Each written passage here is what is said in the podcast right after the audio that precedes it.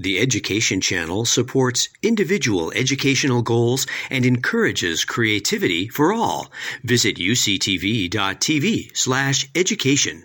Hi, everyone, and welcome. My name is Dr. Nicole Assisi, and I'm here with my colleague, Shelli Kurth. And together, we've got over 30 years of experience teaching, leading schools, uh, being executive coaches, and right now, um, during the pandemic, doing some phenomenal distance learning or not so phenomenal on other days.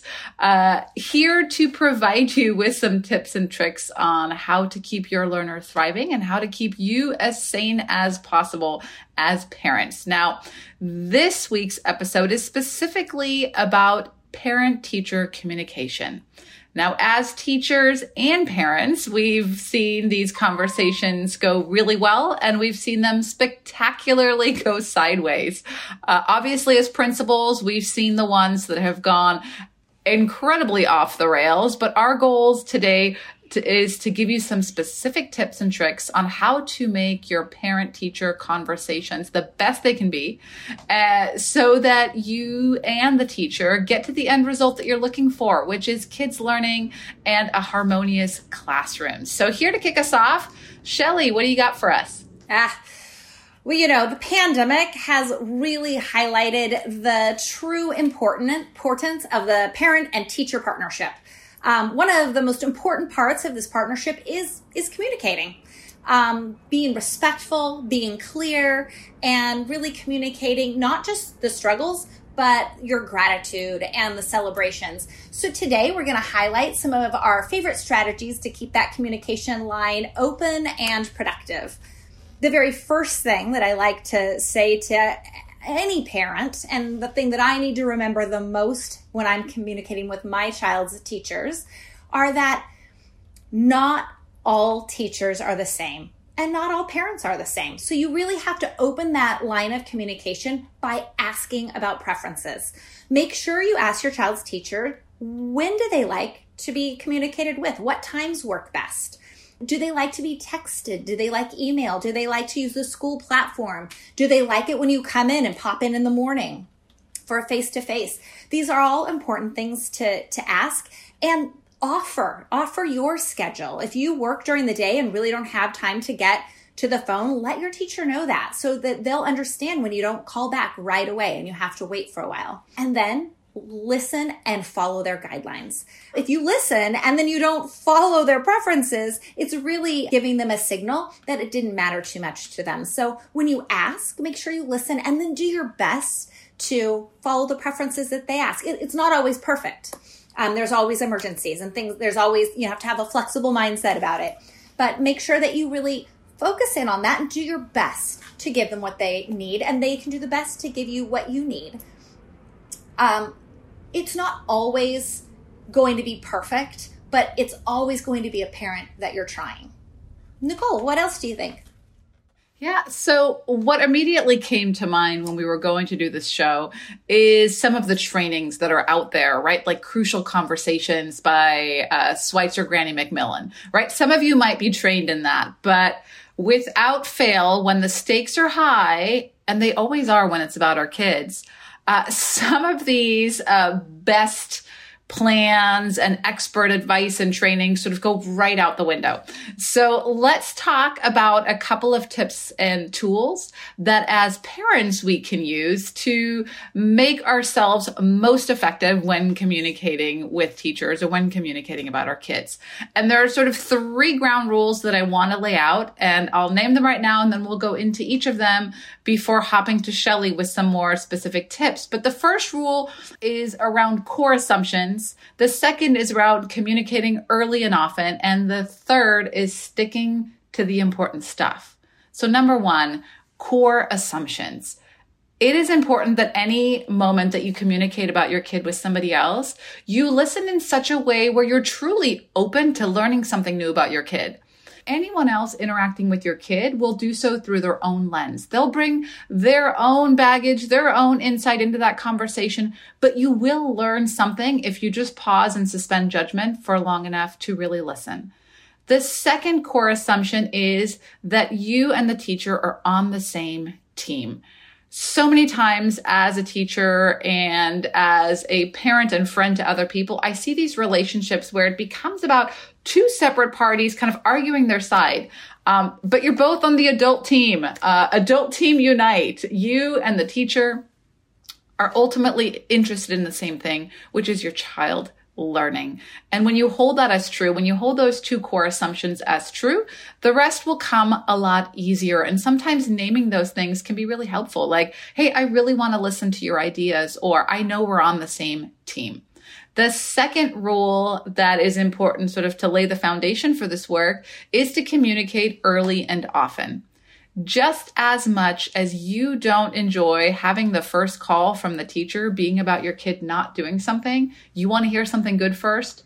They also do. It's a human desire to know something good. So why don't jot yourself a note right now? Think about it right now as you're watching this video. What is something good you can tell the teacher about the class, about their communication, about a growth you've seen in your child? Like, what have they done that they couldn't do before? And send that as an email. Send a little thank you. Gosh, it's been a crazy week. I'm so glad you're my kid's teacher. Or I see my son reading better. I know you're a part of that. Thank you. Additionally, when there are bad things, don't hold back and wait until sort of it boils over in order to reach out to a teacher. Again, communicate early and often. And um, if you're not sure how to build that communication, we know that neurologically people love giving advice. People like being asked for tips. So why not reach out to your teacher that has been trained for multiple years on how to help children learn and say, Hey, I'm struggling with this one way to help my kid. Do you have any tips or ideas? Uh, folks love giving advice. So again, just a couple of ways to create that basis. Now, the third ground rule is stick to the important stuff. Yes, there are probably 50,000 things you could tell a teacher about your kid. I know I could about my kid. But what are those three things that they really need to know? What are those three things that you would like to address? Uh, because ultimately, if you send a list of 50 things, it's really deflating to the person on the other end. And there's no way you're going to get all 50. So might as well pick three things and really focus on what's most critical. Prioritize what you want to talk about. Be lean in your communication so that you can get to the point. And again, not everything has to be part of that first conversation. Shelli, now when we're talking about academic content, there's some specific ideas and tips that you have for parents. What are those? Well, I'm just going to say when your child's teacher calls you, chances are that she's worried about either your child's behavior or their schoolwork. So don't panic, is all I can say. Don't panic. Um, and don't get defensive. It is so easy to immediately start creating an, a story of defense in your head. Just pause. Don't worry. Don't worry about that just listen. Remember, you're all on the same team. Like Nicole said, that's the core assumption is that you both want good things for your kiddo. So listen, ask questions. It's important to ask the right questions about the situation so you and the teacher can create a plan to help your child. Then you make a plan together, most of the time with the child and the teacher and then you follow through. Those are the real four staples of really good, productive communication with a teacher. So, for example, if your teacher calls about troubles with schoolwork, you might first listen. Listen to the whole, all the things that they say. Remember, you might want to take some notes along the way because you're already, you're feeling a little anxious. You're feeling a little nervous. So re- trying to remind yourself by taking some notes and listen and then you ask questions.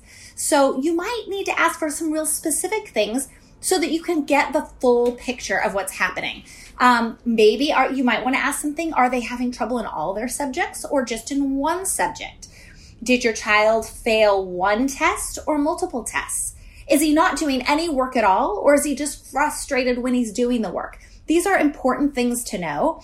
And while your teacher might tell you some of that, you might not get all of the big picture. So if you have a question, ask it. Ask it calmly, respectfully, and without a lot of defenses.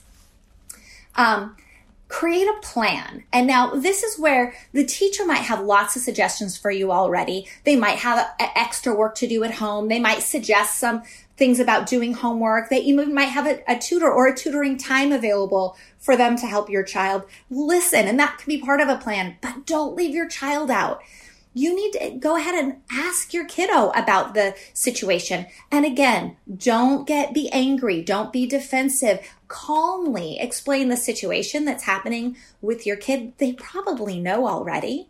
And they'll have some insight to why it's happening and what they can do to fix it. Sometimes, not always, but it's important that you have that conversation so they're part of the plan making um, that they have buy-in. They have, I like to think, some skin in the game. You're creating a plan together, you, your kiddo, and the teacher to help them become a great, um, productive citizen at the end of it all. And some of my favorite things to, that, that often get forgotten is you have to follow up. Follow up with your kiddo, follow up with the teacher. Um, how was your day at school? And then when your child tells you, oh, it was great, make sure you follow up, get specific. Um, not you know so that you that your kid and your teacher know that you care that you're there and that you're going to follow up That's so great and uh, it's also important to keep those things in mind when the teacher calls with behavioral challenges, because chances are, uh, unless you gave birth to a saint, uh, there will be behavioral problems at some point. Uh, we've all been there, and it can be embarrassing sometimes, anxiety inducing, we get defensive. But let's be honest, kids are supposed to push boundaries. Kids are supposed to test limits. It's part of growing up. It's what most of us did growing up. And it's only normal that there will be a moment in your child's life where the teacher will call you and say, Hey, guess what? I need to talk to you about this thing that happened at school. Now, you could get defensive but it never ends well. The teacher is not calling to make you feel like you're a horrible parent. The teacher is not calling because your child is the only child in that whole entire class that has done something wrong. Chances are at some point she's going to call all 25 or however many kids in that class. But listen and be calm. Again, it's normal, right? And maybe the teacher will not remember to tell you that, but hear it and hold it in your heart that your kid is absolutely perfectly normal getting in trouble and pushing boundaries at school and at home. The question is, what do you do with that information? How do you move forward? How do you move beyond the sort of rebellious moment to help your kid become a really great, awesome adult? And in our next episode, we're actually going to be talking about flexible mindsets, which is part of becoming this great adult. Um, so make sure you tune in next time. But for today, start that conversation by just listening deeply and suspending judgment. It's what I talked about earlier, right? You're both on the adult team. Ultimately, adult team come together uh, to help the kid to create stability, to create certainty, to create rules and boundaries. Figure out how to do that together. Again, focus on patterns. One off, unexpected poor behavior will happen. But when is it a pattern? And when you notice a pattern, figure out does it always happen during reading time? Does it happen during uh, PE? Does it happen during uh, snack time? that is where you sort of get underneath. And in some of our previous recordings, we talked about behavior sort of being this thing that you see on top of the iceberg. And underneath that are needs. What does your child need? What are they trying to communicate? Are they just having a hard time in reading, so they're acting out? Um, my son, when it was time to go to circle, he would often not listen and stay instead in his seat rather than join the class on the carpet for circle um, and what we actually found out after some time is that he had an auditory processing challenge and it was hard for him to figure out what to do once he was in circle. So he would sit back to figure out what was expected of him so that he could do all the things that the rest of the kids were doing in the group, but he would sort of wait it out and observe. Again, that's looking beyond the single behavior and trying to figure out what's underneath that. Um, is it a personality conflict your kid has with that teacher? That happens? Is it avoidance because they need something else? Do, you know, are they just hungry at that time of the day and they sort of become hangry at that moment? listen and focus on patterns. And then, as Shelli mentioned, create a plan uh, with the teacher, ideally one that includes your kid because they should be part of a solution on how to be more successful at school. You know, as adults, we can't solve everything from them. And even a kindergartner can be part of the solution on, you know, how can you make sure to, um, focus more or to join circle time? What do you need in order for that to happen? What do you think the teacher's feeling? These are great opportunities to build empathy and insight and help your kid figure out how to be a more successful learner. Again, as Shelli mentioned, follow through, follow up, stay connected. But you know, from my end, I can't say it often enough. Be part of the adult team that searches for solutions together for kids. So, as we're on this communication journey together, there's a couple things in closing um, to, to remind yourself. The first one is to make time. If you are having a conversation with the teacher and you're late for a meeting or multitasking, it's really not a great productive use of either of your time. So, just the same way you want your teacher to be fully present and listening to you, be fully present and listen to them. If you don't have the time at that minute, it's okay to reschedule. It's okay to find another time to talk. I, I mentioned before about taking notes and it kind of sounds silly, right? But I, when I'm under pressure or I'm feeling anxious or if there's a lot of information coming to me at once, taking notes is a great way. First of all, to keep myself feeling calm. I'm doing something. I'm letting a little energy out, but also it's the words that I can tell my partner at home or my kiddo at home. And I'm really being precise with my language and exactly what the teacher said by taking really good, clear notes. Don't get defensive. Remain calm and remember that assumption that you're on the same team offer suggestions, listen to theirs, be a team, be partners. And if you say you're going to do something, do it follow through. If you say you're going to send the kid as a solution with five extra pencils in his backpack, remember to do it. And that is sometimes so hard because you're feeling like I have to get dinner on the table. I don't have time for five more pencils. But if you say you're going to do it, then make it happen because you're, remember, you're creating that partnership and you're building trust and you're showing the teacher and you're showing your child, I am here for you. I am listening and I'm going to follow through. Don't expect a quick fix all the time. It might not happen all the time to be a quick fix, but you're teaching your child how to solve problems. When you make a mistake, you can fix it. You're making a plan to fix it. You're developing that growth mindset. Um, and I think we all could use a little bit of that. So, learning together as always, um, and building a great community of partnership and trust. Have a great day. I hope this works for you.